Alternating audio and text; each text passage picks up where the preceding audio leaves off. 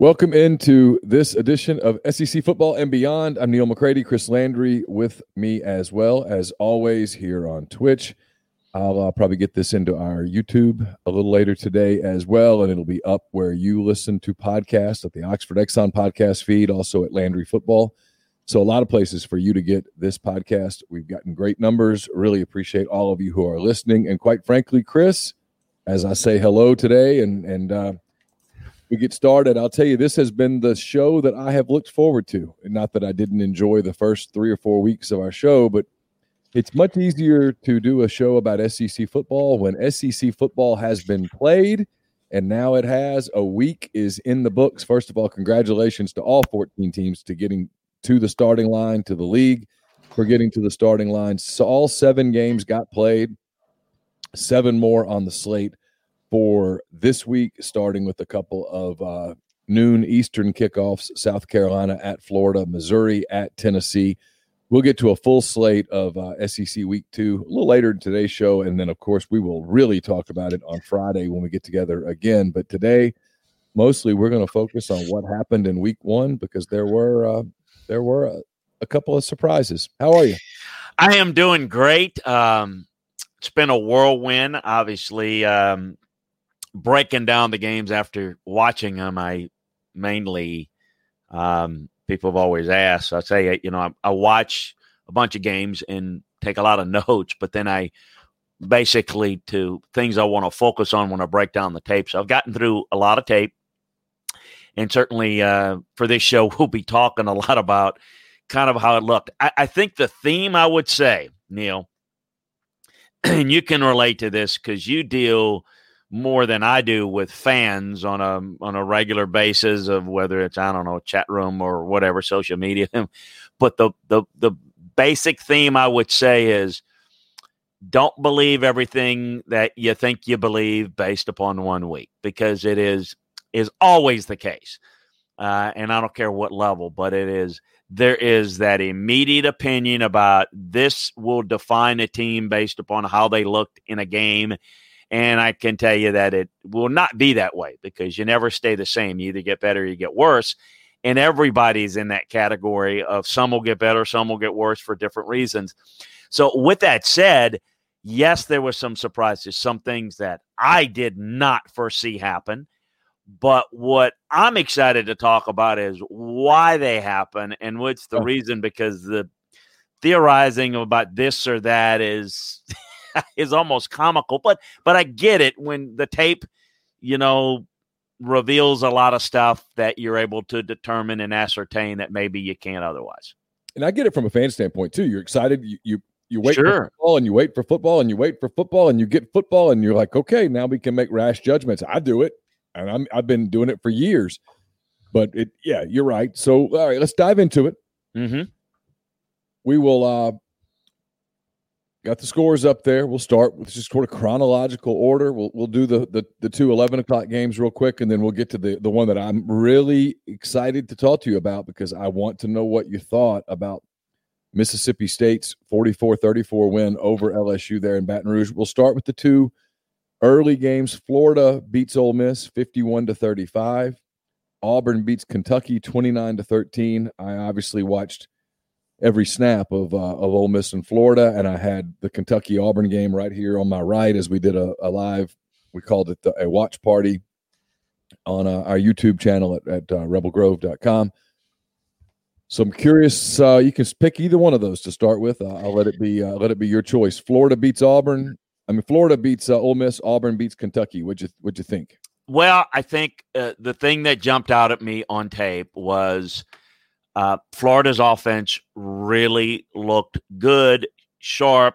Quarterback was outstanding. The tight end is uncoverable. Did I learn a lot that I didn't know going into the game? No, but I confirmed some things. However, and you mentioned this last week, and I'll emphasize it again.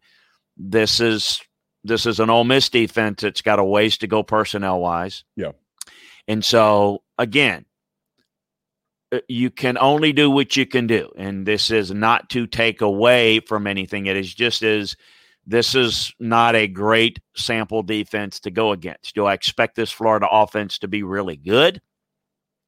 Yeah, I do. I expect it to be really good. And as I said, the one thing about this Florida team is that they have a couple of big time weapons and they've got a quarterback that gets it, that's confident, and that I think um, will be coached to where they'll have a lot of success. I think this is going to be a good Florida offensive team. They're not going to put as many points or as many yards as they did against uh, Ole Miss against other good defenses.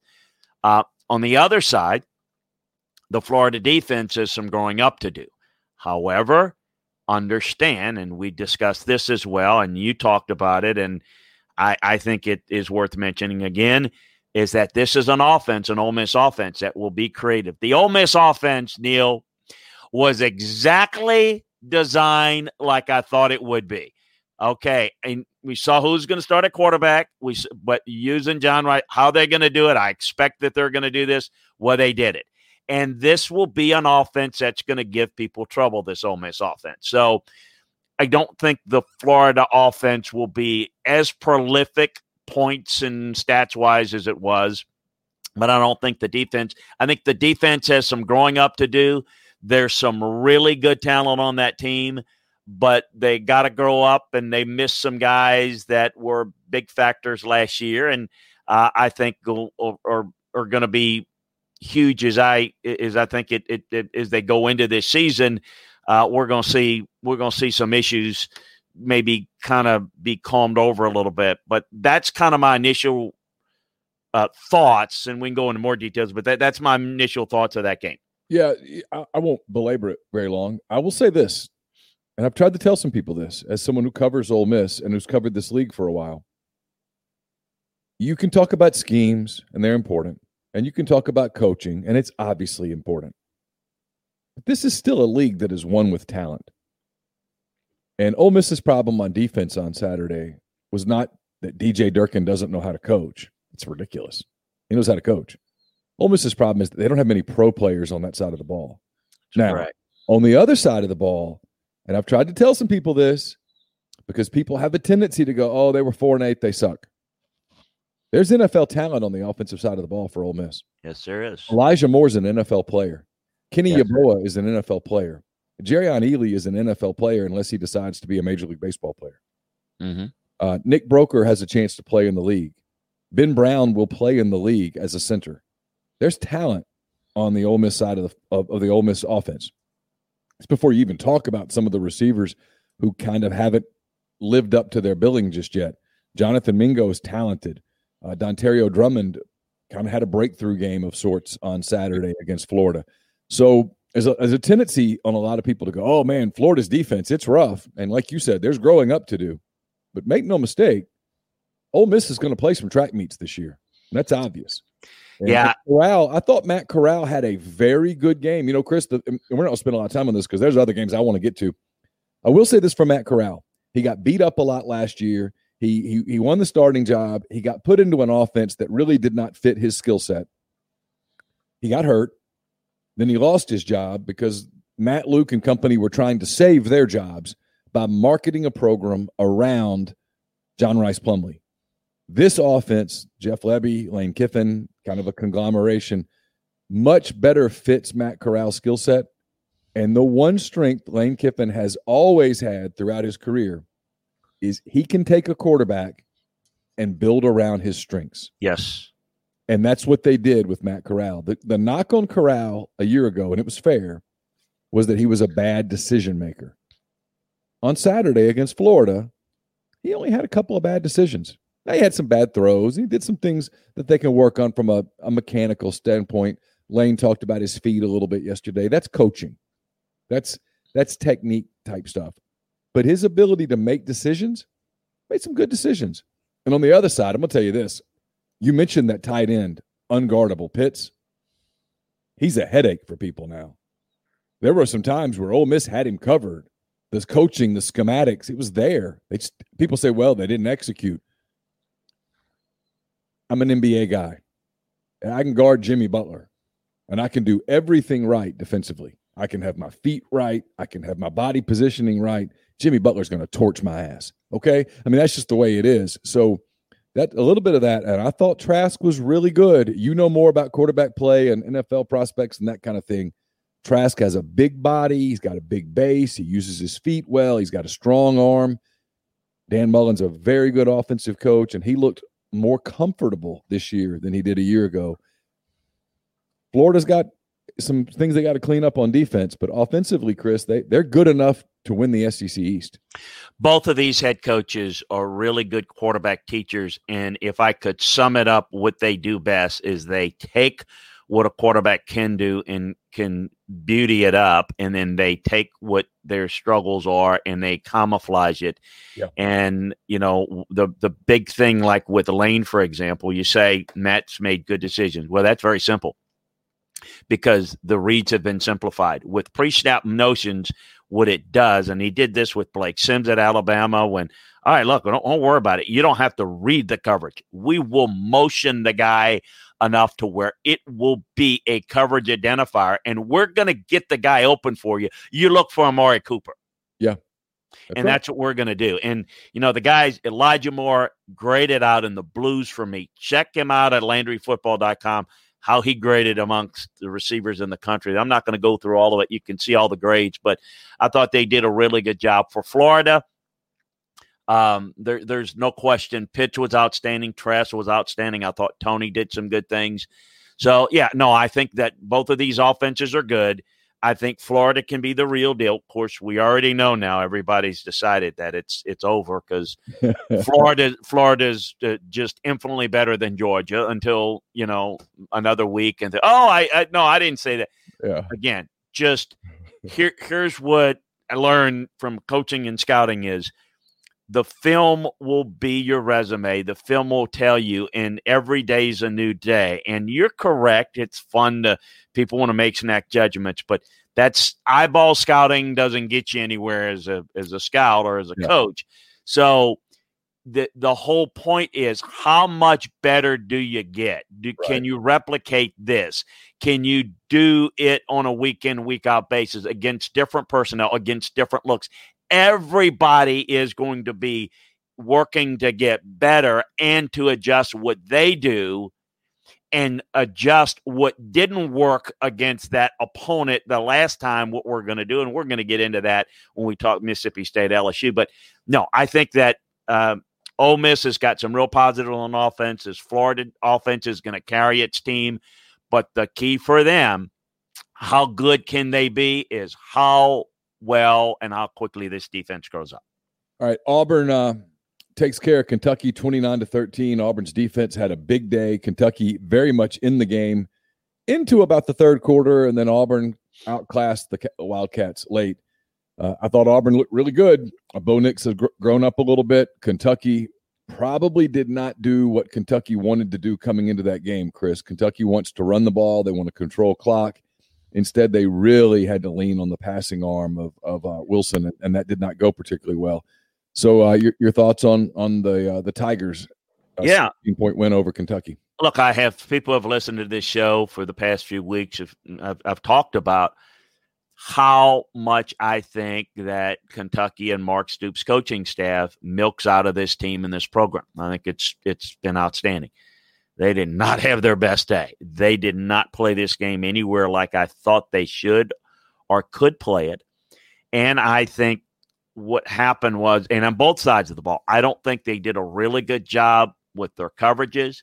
Um, and offensively, I didn't think they did a really good job. Look, this this Kentucky team is going to be playing out in front. They're going to have to run, play, shorten the game because they're not going to be a team that's going to be able to come back a great deal. It's and I think for those of you that watch the Monday night game, Baltimore don't fall behind because you get behind, you're not coming back because a pass first offense is not what they do.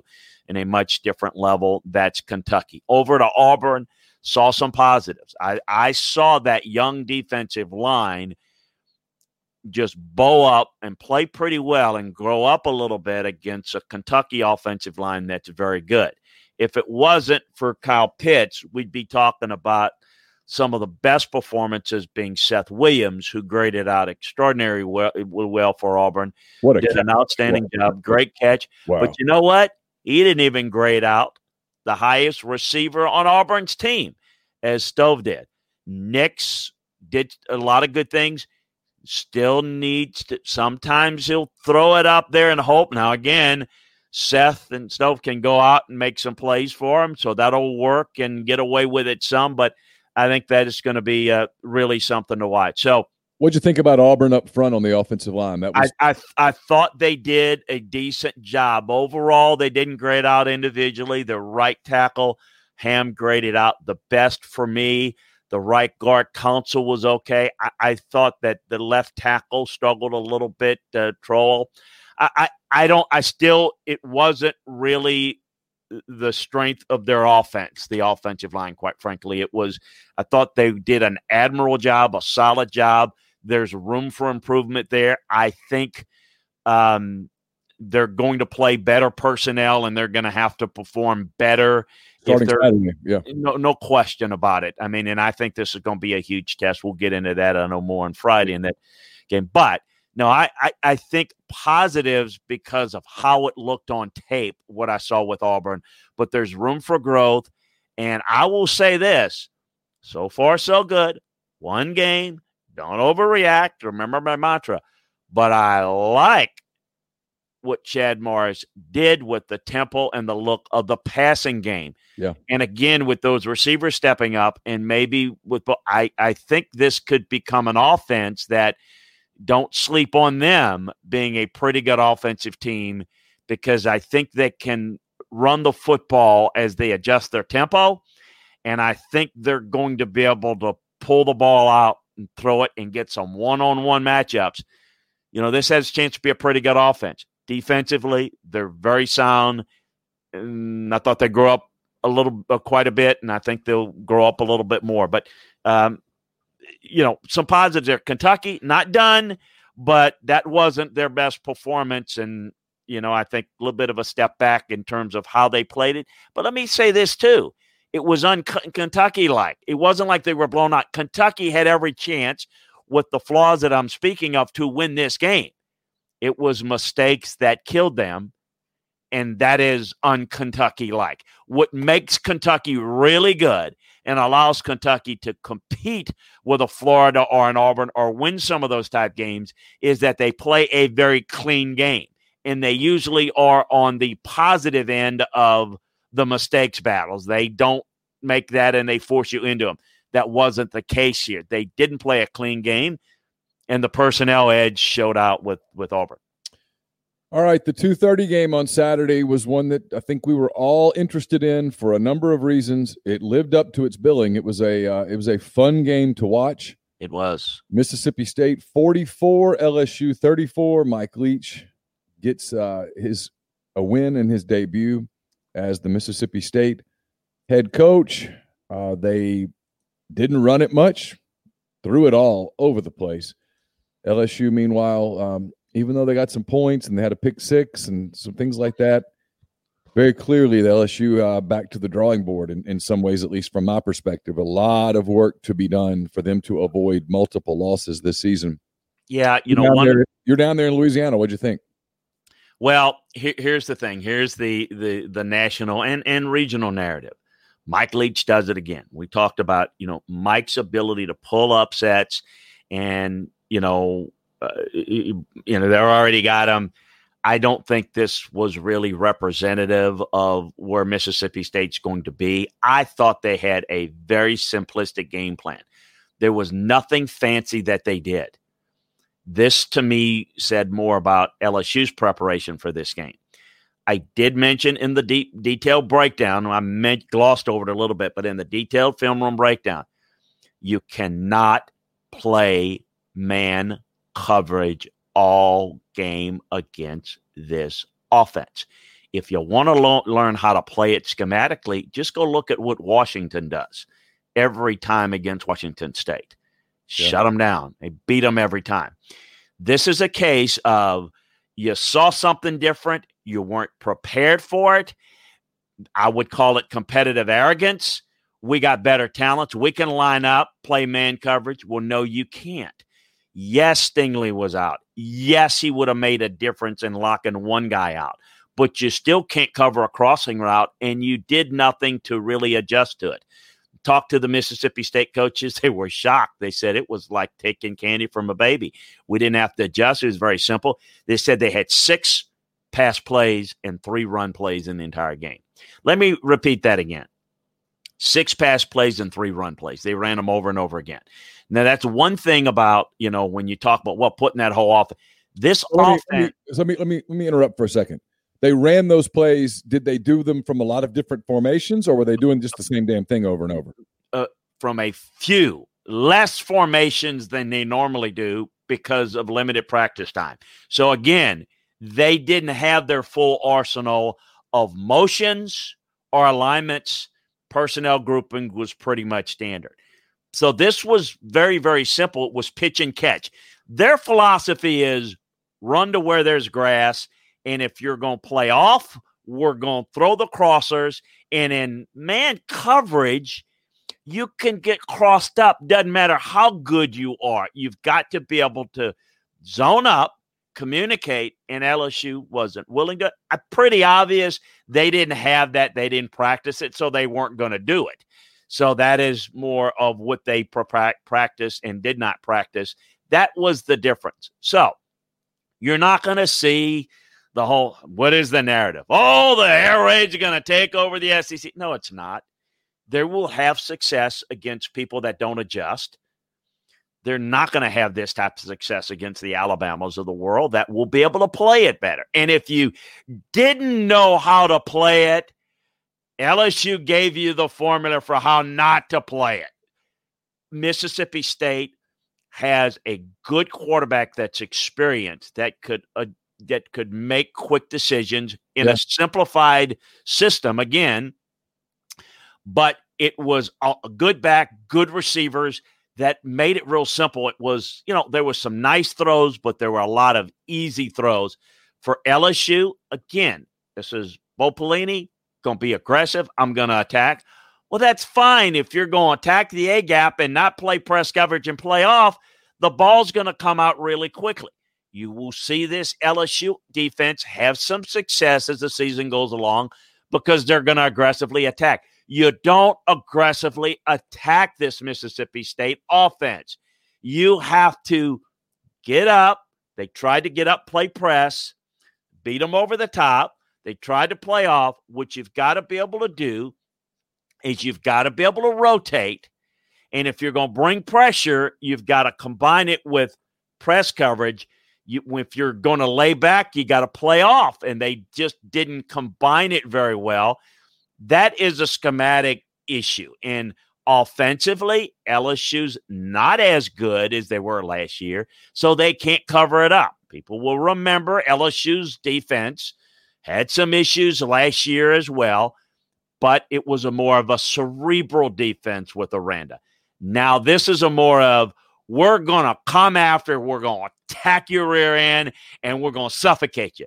That hyper aggressive, type A personality, Bo Pelini, you know, Ed Orgeron, that's what they want to do. That's fine. And it will work in several times this year. But it did not work, and it was not what you want to do in this type of game. And we laid it out and explained it in the X's and O portion of the matchup in this game. And so as the game unfolded, as much as I thought, and I was the one that said, hey, this is a game that LSU should win going away. And I still think – it could have been once they did not adjust and said, well, this is going to be real interesting. I was tweeting it out and, and, and saying, this is going to get interesting because if they're going to, if they choose to play it this way, and I could see pretty early where people said, well, why aren't they doing this? Because they didn't practice it. And they had guys on the field, Neil, you know, that just weren't they not the same guys. They're they're missing some key pieces. So you've got to be able to be multiple in what you do because one thing that Mike Leach will do is will simplify you to death. And I thought they just played a simple pitch and catch, and LSU couldn't handle it, and they couldn't outscore them because they weren't quite as good on the offensive line. Obviously, the quarterback was very hesitant. Myles Brennan was very uncomfortable. So we'll see. But I don't necessarily think I, I think LSU had You know, I don't think they match up against Alabama. I don't think they can score enough the points to beat Florida. I think it's Auburn and A&M that are key games. I thought Mississippi State was a win for them. It's not. So you're probably looking at definitely three, if not four losses, and maybe five, although I think it's probably four. But for Mississippi State, you see this with Mike Leach. He pulls upsets. And I think they're as talented, they're very talented, in my opinion, at Mississippi State to be able to do some things defensively and offensively. But you're going to see as time goes along what I've said. Mike will get out coached as much as he out coaches. It is a no gray area with him. It's it's because he does what he does and he doesn't know anything different. And if you don't adjust to what he does, he's going to torture and embarrass you. If you can adjust and take away what he does, he's got no answer and he gets embarrassed. I've seen it. I've seen him embarrass folks at Texas Tech and at Washington State, and I've seen him get embarrassed by inferior teams. So I just say that just pump the brakes on that Mike Leach is going to revolutionize offense in the SEC. And I'll be here to tell you I'm wrong. I've been around Mike, like Mike, know what he does well, but I also know his limitations. So I, I think be happy with the win, but don't be thinking that you're, you know, this is going to happen all the time. Against some teams it will and some it will not. All right, real quick because I want to get to some other games, and we're we're we're okay on time. Um, what'd you think of of Myles Brennan? Obviously, a lot of talk about being the guy that having to replace Joe Burrow. I would not be the guy that I would not want to be the guy that had to replace Joe Burrow. But it, it is Myles Brennan. What did you mm-hmm. think of his of his performance? Well, I, he held the ball way too long, and he was uncomfortable. Why do you hold the ball? Wait, hold the ball way too long. What does it mean? Well, a lot of people say, hey, well, there's a reason why you hold the ball too long. You're not comfortable where to go with the football. Uh, protection was not as sound. He couldn't set protections very well. Uh, the pressure was coming from different launch points that they couldn't figure out. And then the receivers weren't always where they needed to be. So when that happens, you got issues. You're seeing it happen down the state, you know, in New Orleans with a pro quarterback that's going to the Hall of Fame. So it's certainly going to happen to a guy like Myles Brennan that has got, you know, you've got to play better around Myles Brennan. He's not going to be able to carry you. You doesn't have the weapons, you don't have the protection, and Myles Brennan is not Joe Burrow. So growing pains, and if you've got to match points, it's going to be tough. And it's, you know, it's going to have to be a better defensive effort in collaboration to help Myles Brennan too. All right, let's move on. Georgia and Arkansas met in Fayetteville. The final score is 37 to 10 Georgia. That game midway through the third quarter was 10 to 5 Arkansas. Mm-hmm. Obviously, yeah. Georgia had issues at quarterback. JT Daniels is going to play this Saturday against Auburn. He was not available in Fayetteville. They struggled at that position. That game was on the cusp, Chris, of getting squarely. Yeah. What what did you think about the um, the dogs and the hogs?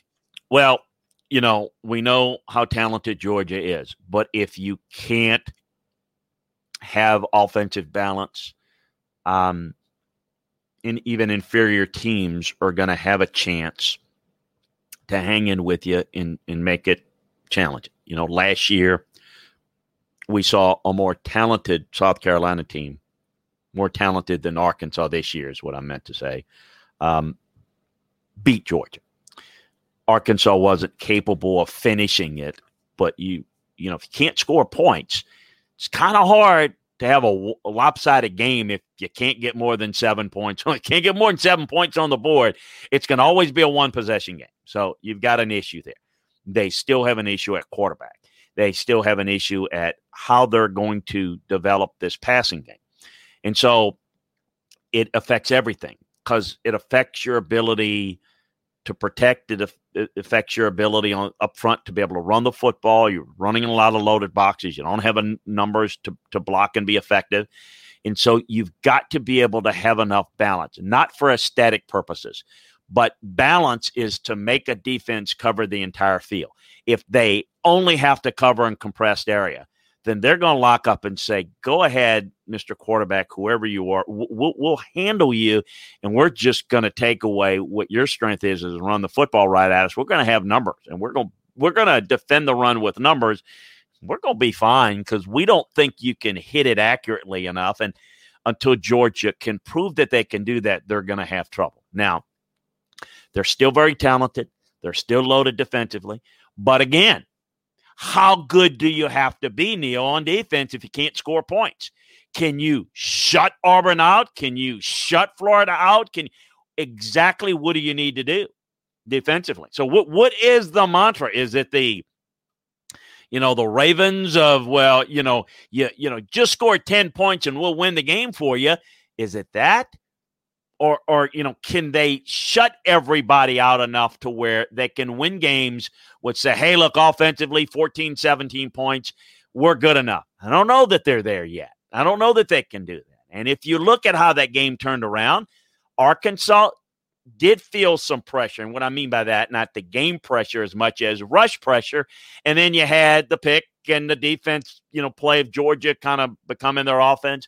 All of a sudden, then that game starts to kind of filter around where Arkansas mm-hmm. just beep, you know, goes from hey competitive to hey look at this, and we're all watching it, can't believe it.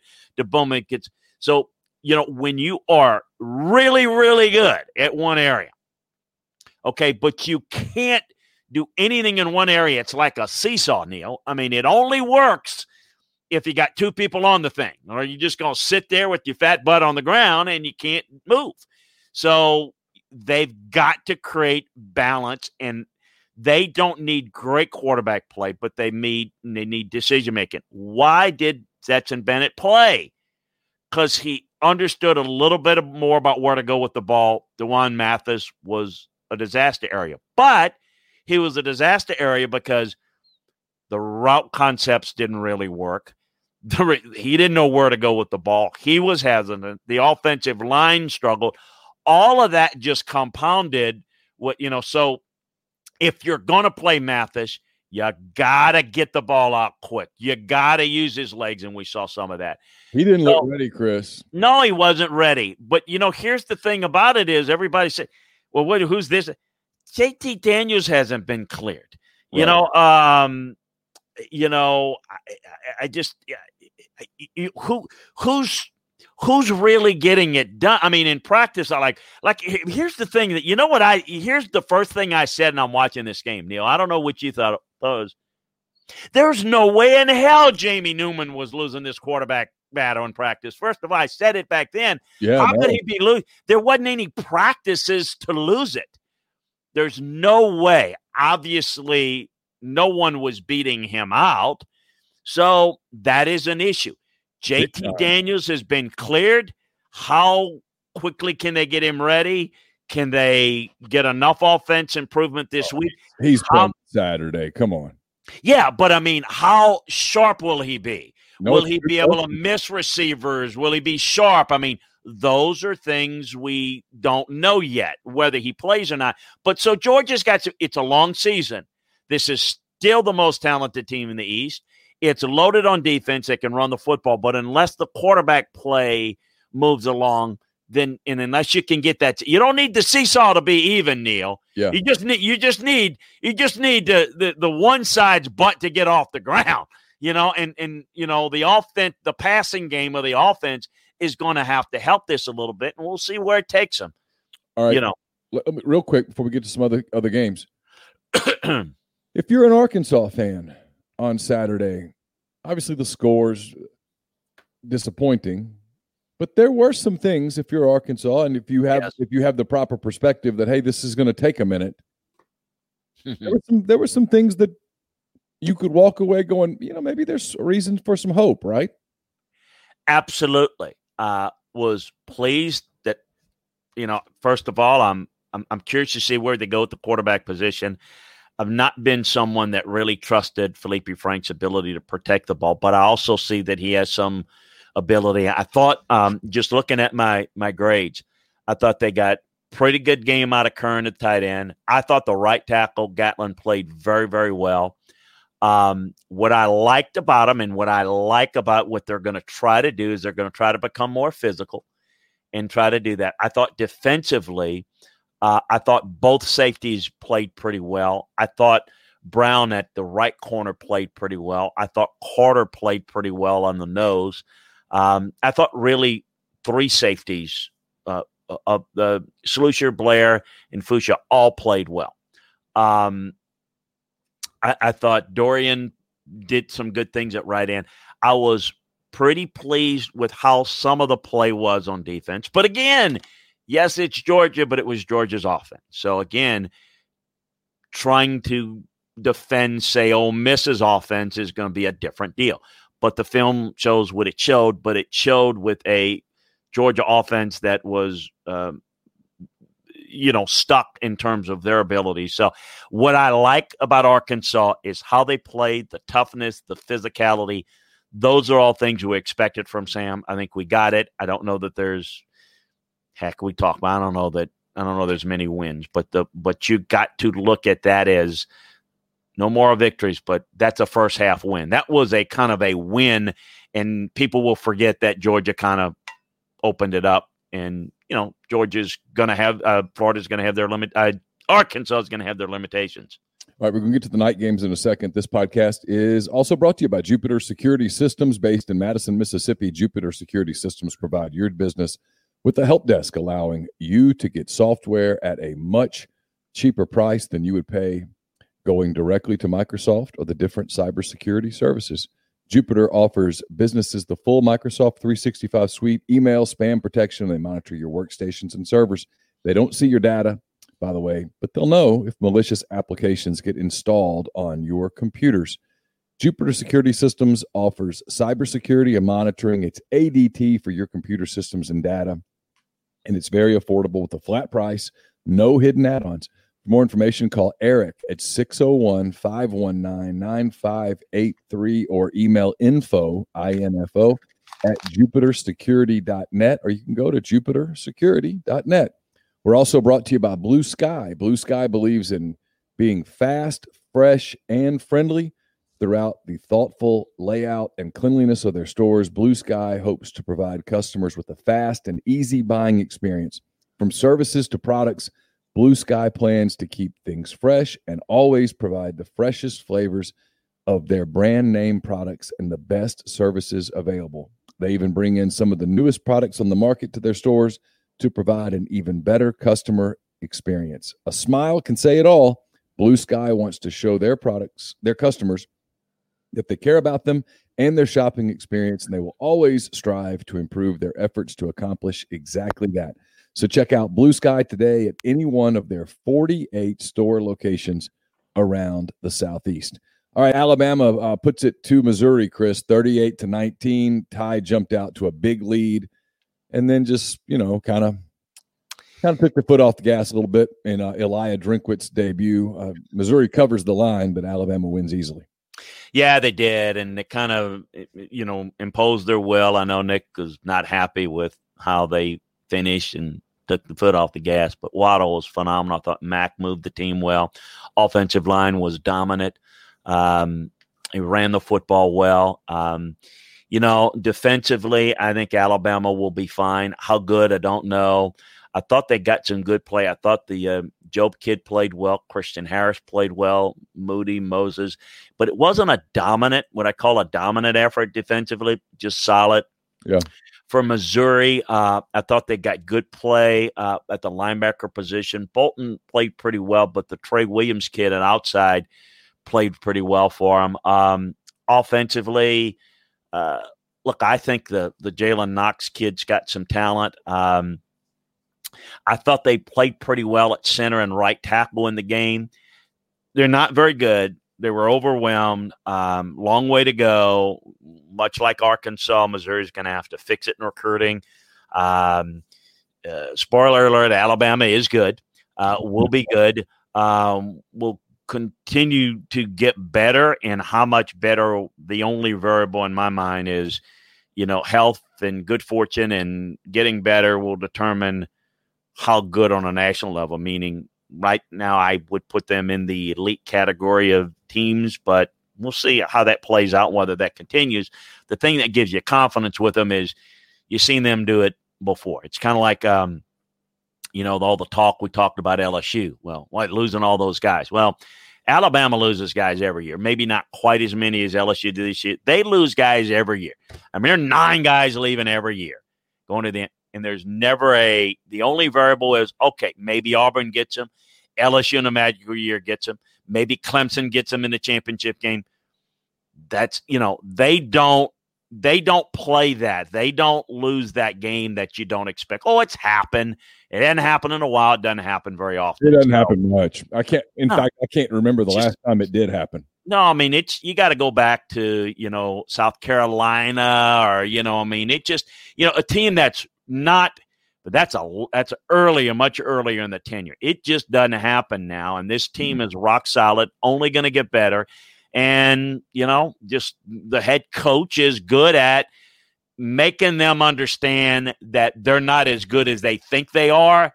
And it's not about being the best team in the country. It's about being the best you can be because yep. that's the only variable for you being great. And so that was my takeaway from that game. And, you know, I know we'll get into it more, but because we're going to talk about them in a second. But a&M and Alabama's going to be well. I don't know what it's going to be, but it's going to be interesting. We'll get into that. I know Friday. Yeah, we're going to get into that a lot Friday. All right, uh, Tennessee and South Carolina was a game that uh, we thought would be entertaining. It was. Uh, Vegas, those buildings are built with money. Vegas had Tennessee minus three. Tennessee covers the line by a point. Tennessee 31, South Carolina 27. I don't think either one of these teams, Chris, are going to contend for a title or anything, but it was a fun football game on a Saturday night in late September. And quite frankly, as someone who worried all summer about whether we would have football or not, I was most appreciative of the volunteers and the Gamecocks. I enjoyed that one quite a bit. I did as well. It was maybe the game that I was most intrigued by going into it. After it, it was Mississippi State, um, LSU. But um, I, I, I enjoyed the game. My thoughts on it. Uh, actually thought Kylin Hill did some good things. I really thought the play calling of Mike Bobo was something to be upbeat about. And I think there's a better chance. Shi Smith is a really good player. Fenwick did some good things. Um, you know, but you know, I still worry about South Carolina because I worry about them this week more than that later in the week. And I, I, just worry about the start and the negativity of, well, there we go again. And it's because it is a results world. To me, I'm not to borrow this word because he didn't invent this word, but the process of why the results created is what I'm into because that that is what determines the results. But yeah. I, I, think the negativity with the South Carolina program with the losses mounting up is going to be tough. On Tennessee side, um, I thought they made some good plays from the receiver position. I thought Jones and Johnson did a really good job. Palmer did some good thing. I thought Tyson Chandler. I think Gray's going to be a really good player for them. I thought Kennedy blocked well at center. I thought Trey Smith did a pretty good job considering not a lot of work. Um, Wanya Morris, I, the offensive line's good. They're going to have trouble because Guarantano is not very accurate. And so that is going to be if you get good JG and you get a rhythm and the ball comes out quick, you're going to have to make a lot of plays after the catch. And you're going to have to create with the run game a lot of 50-50 balls that those receivers going to have to go get because you're not going to have the consistent ability to put the ball on time in spots that's going to hold back tennessee it's you know, this is a team that's got some ability on the defensive side. I saw some really good things there as well. But again, how good are you going to have to be? How many points can you score? I thought the linebackers played pretty well. Johnson did a really good job. I thought Emerson at left tackle did a good job. To'o To'o was graded out well, not just the big play, but I thought Taylor graded out at corner. This this is starting to be a little bit of the personality of Jeremy Pruitt's defense but the all important quarterback position. What can you do at the quarterback position, Neil? Can you make winning plays from the quarterback position? Can you manage things and play well at the quarterback position so that you can win with the quarterback, even if you can't, he can't win for you? Or do you have to cover up issues at the quarterback position? And right now, Tennessee's in the position where they're having to cover it up. Look, that's not how you win. That's for sure. No, it's not. Not consistently. Now, grading out the quarterbacks, South Carolina's quarterback Collin Hill graded out better, but. Not good enough to win that game. Tennessee's a little bit better team, and JG didn't play awful. I mean, he didn't. Look, there's there's missed throws that you can live to punt and get the ball back for another chance. And then there's a pick six or a fumble that just is a dagger to you that would make a difference in a game like this. Um, that's the variable or that's the ceiling for Tennessee. Good, improved. I, I just don't know still how many games you're going to win. Uh, but for them, that was a swing game that they get off the good start. They can, I think, take care of business against Missouri uh, then they got Georgia, Tennessee, Alabama. Hello, welcome to the 2020 football season. Then, yeah, for sure. All right, the score that shocked me when I saw it because I wasn't really watching the game. Woo, I was. It it, it floored me. Texas A&M 17, Vanderbilt 12. Texas A&M was a 29 and a half point favorite. They, needless to say, Chris did not cover. no, no. I look. I you know, here's one of those things you got to answer internally that I can't quite answer is uh, did you take this team seriously? Did you prepare for it with the concerted effort to make your team great, or did you anticipate that Vanderbilt's so bad we can just throw it out there and get it done? Um, some positives. I think Spiller can be a really good back for him. Um, man, did the quarterback play poorly? You know, I gave, I mean, in in in the grading scale in the college and pro personnel grade, the blues are the highest. Those are the, the then it's the reds, then the purple. The purples are quality, you know, starters, and then you got kind of like low grade purple that's barely on. You, you, you orange is backup production. Okay, when you get into yellow, that's reject. Kellen Mond graded rejectable in that game. Now that's not what he is as a player, week in and week out but a, a guy that in week one was just awful. We can talk about guys, talked about JG, we can talk about Myles Brennan, we can talk about Georgia's situation. This is Kellen Mond, inexplicably, was awful with a quarterback coach that does a really good job. That does not mean that. In fact, I he was the lowest graded player on A&M's offense. Let me say that again: the lowest grade player on Vanderbilt's offense was the quarterback. I did think Vanderbilt did some good things uh, defensively in the game. I got to say that I was pretty pleased. Um, the uh, the Davis kid was outstanding at uh, at left tackle. Offensively, uh, it wasn't awful. I want to give a little credit to Vanderbilt. I mean, they did show up and play, but it wasn't a whole lot they did on offense so much. Um, defensively, you know, a&M did some good things, but it wasn't a, a, stellar effort. But the story of this game was how bad was Jimbo's offense in this game? How much better do they need to get? I'm going to need to be. I will put this into the category of this is not what I expect to see out of A&M going forward. Uh, but we don't know. I if don't. It is, they're that. in trouble, Chris. I got to tell you that. If no, no, they're they're. If they is, forget it. Because they are. They are in. They, they, they can be this is hundred percent. Yeah. This is my knock on A and M, and I, I, this is I'm, I'm making fun of me here. I'm never doing it again. I am never doing this preseason Texas A and M ever again because yeah. the team that I saw on Saturday night, and again, it's one, it's one week, one week. The team I saw is not beating either of the Mississippi teams.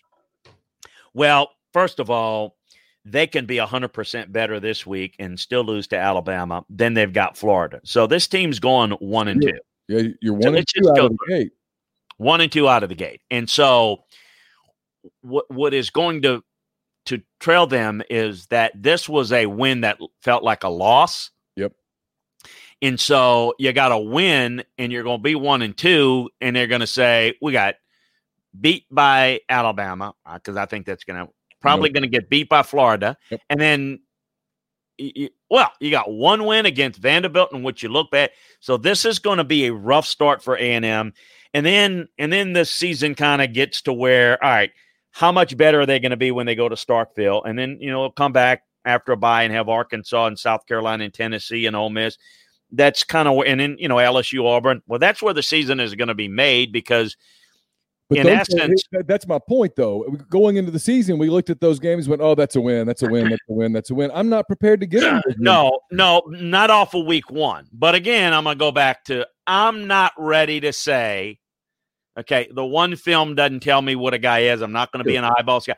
That's they have to prove to me that that's what they are. Uh, that's what they were in that game. The film doesn't lie. You got another chance to put another game film on and see what you do. And you're right, it's going to have to be a lot better. I, I would expect it to be better.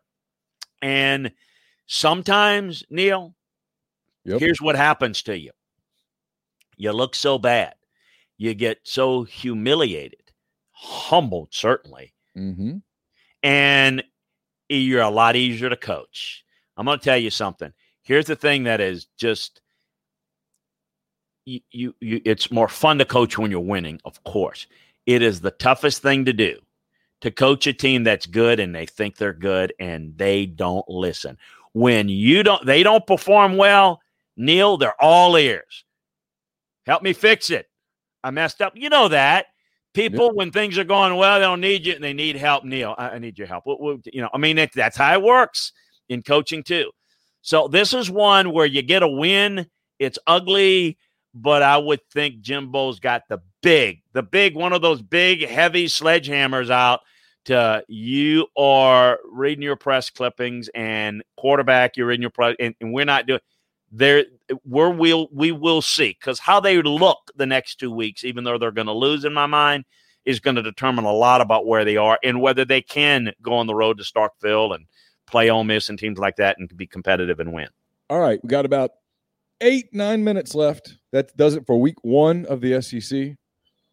Let me get. It's gonna be a, this gonna be because you you like to dive deep, and we're gonna dive. Yeah, I know. I know. Gonna, that's okay. No, no, no. We're we're going to dive really deep on Friday on these seven games. But in this case, I want about one minute. I want about one minute of your thoughts on each of the games coming up here in week two. We'll start with uh, the. We'll just do it in chronological order. South Carolina is at Florida the uh, Gamecocks right now an 18 point underdog. That game at noon Eastern, 11 a.m. Central there at the Swamp. Kind of your your your one minute quick thought on Gamecocks Gators. South Carolina is going to have to be able to run the football and work the short passing game. They're going to have to be able to steal a possession somewhere along the line to make it competitive. It's going to have to be a really good offensive performance, no doubt. Defensively, it's tough matchup. How you defend the tight end, you've got to jam them off the line of scrimmage and play a guy over the top of them. They got to sl- make somebody else beat you. Probably will, but that's what you have to do if you're South Carolina. Florida just is right now looks really good, and we'll see if Florida's offense uh, can continue to roll. Missouri, a 10 point underdog at Tennessee. That game also on uh, a noon Eastern time kickoff, 11 a.m. Central. It's on the SEC network. I don't know if I said it, but Gamecocks and, and Gators on ESPN the Tigers and the Vols on the SEC network. A chance for Tennessee to get out to a 2 0 start. Yeah, and they should. Um, they are better than Missouri, but they're not so much better that if they play poorly and turn the football over, we talked about the quarterback position, then all of a sudden, uh, don't tell me, you know, we saw it last week. Don't tell me these games can't be a lot different than we're talking about because the great equalizers turnovers. So uh, I think that play a clean game, Tennessee wins, probably wins going away. It's can be a little mini statement game for them. Missouri's, I think, trying to be competitive on the road, and we'll see if they can keep it close.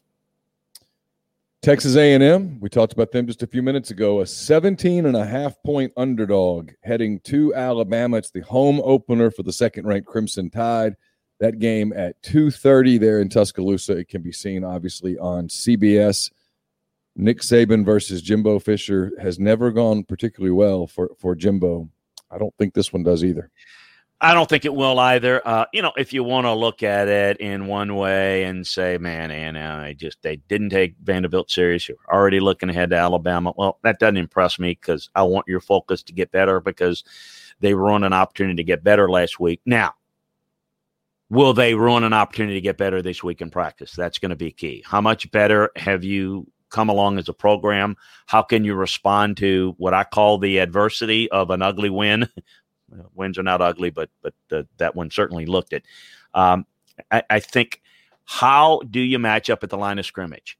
This is a litmus test for recruiting and where you are as a program, not this team. Can you hold up?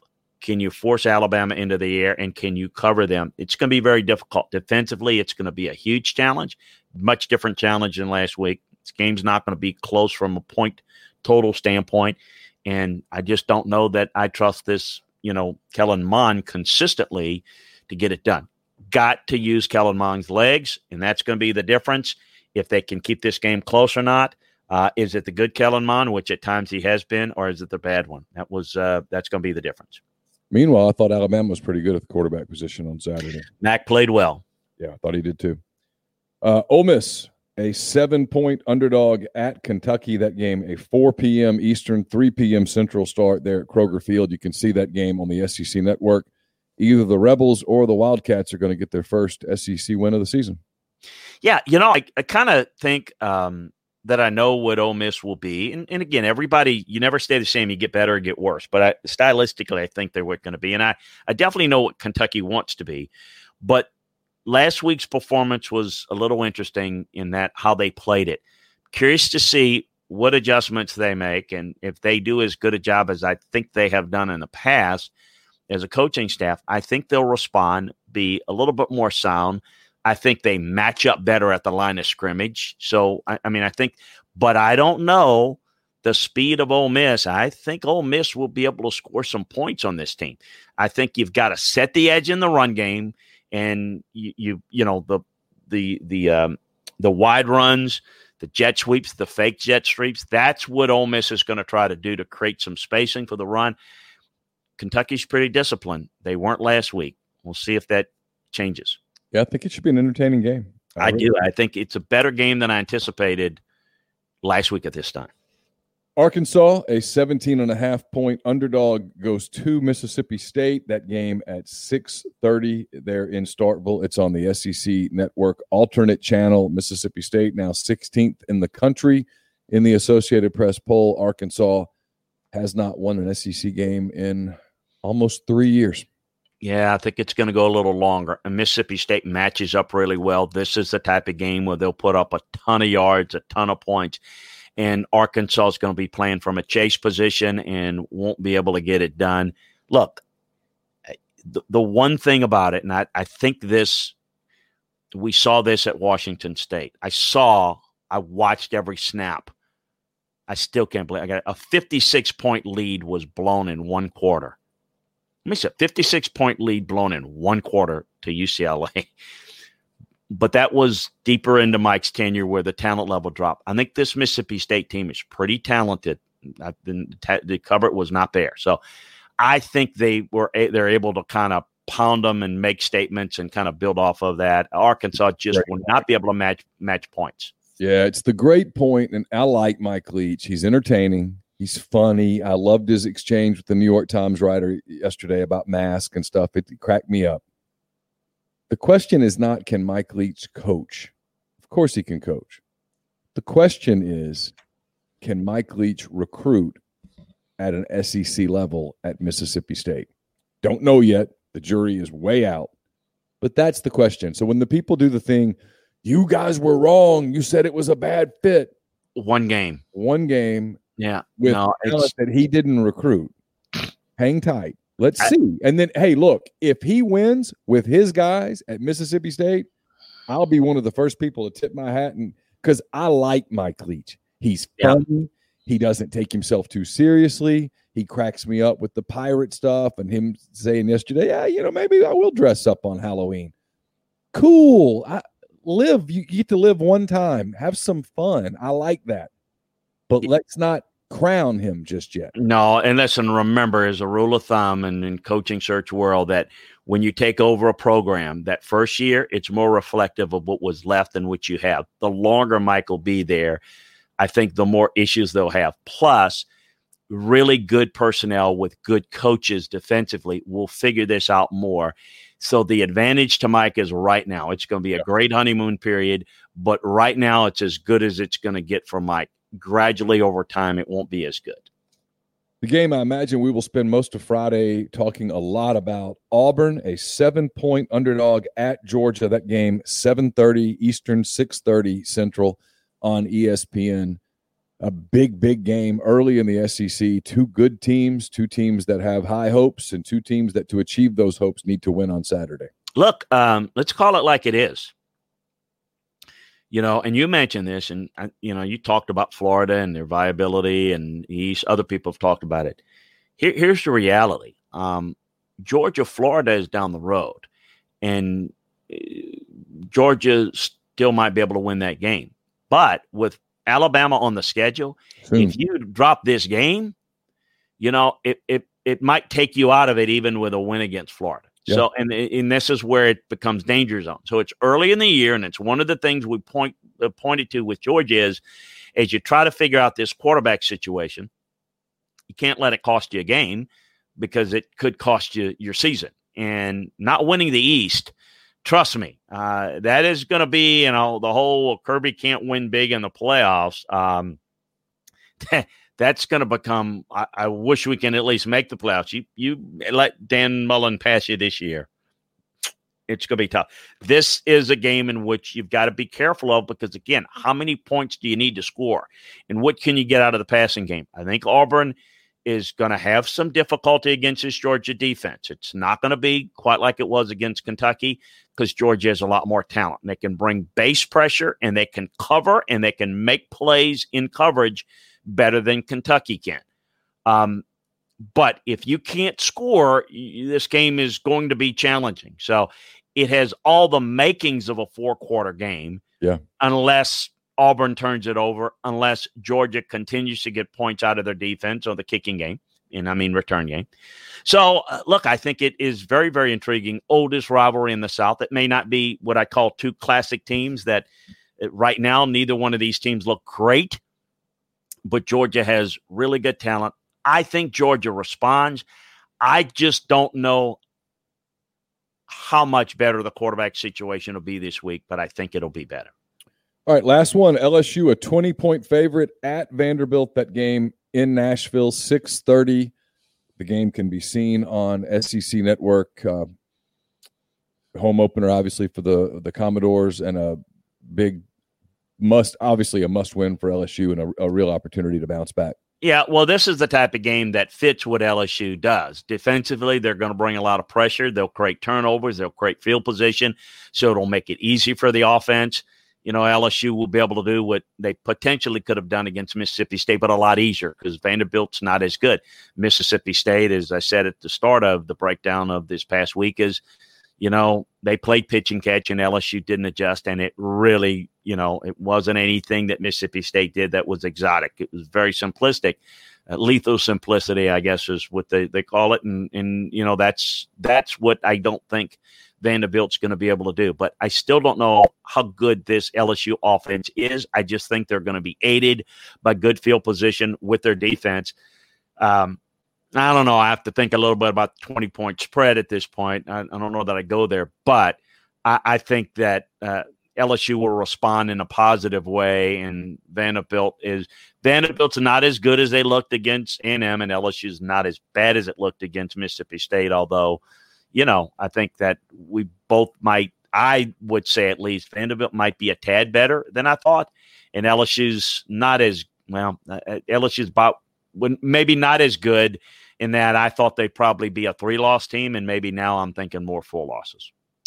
All right, Chris, I look forward to Friday. We'll dive into all seven of these games and uh, maybe take a look at the NFL slate as well. I'll get your thoughts on uh, Friday about a little thought that I had about Patrick Mahomes. We ran out of times today, but uh, I think I think sometimes we have a tendency to uh, not enjoy the moment I have a sense that right now we're living amongst greatness at the quarterback position, and we might should uh, instead of comparing him to everybody uh, among his peers, start to appreciate that greatness. But we'll talk about that on Friday. For Chris Landry, I'm Neil McCready. Hope you guys enjoyed SEC football and beyond. A review of Week One, a quick preview of Week Two. We'll dive into Week Two and all seven games a lot on Friday when we join you at 9 a.m. Central. Until then, take care, stay safe. Talk to you soon.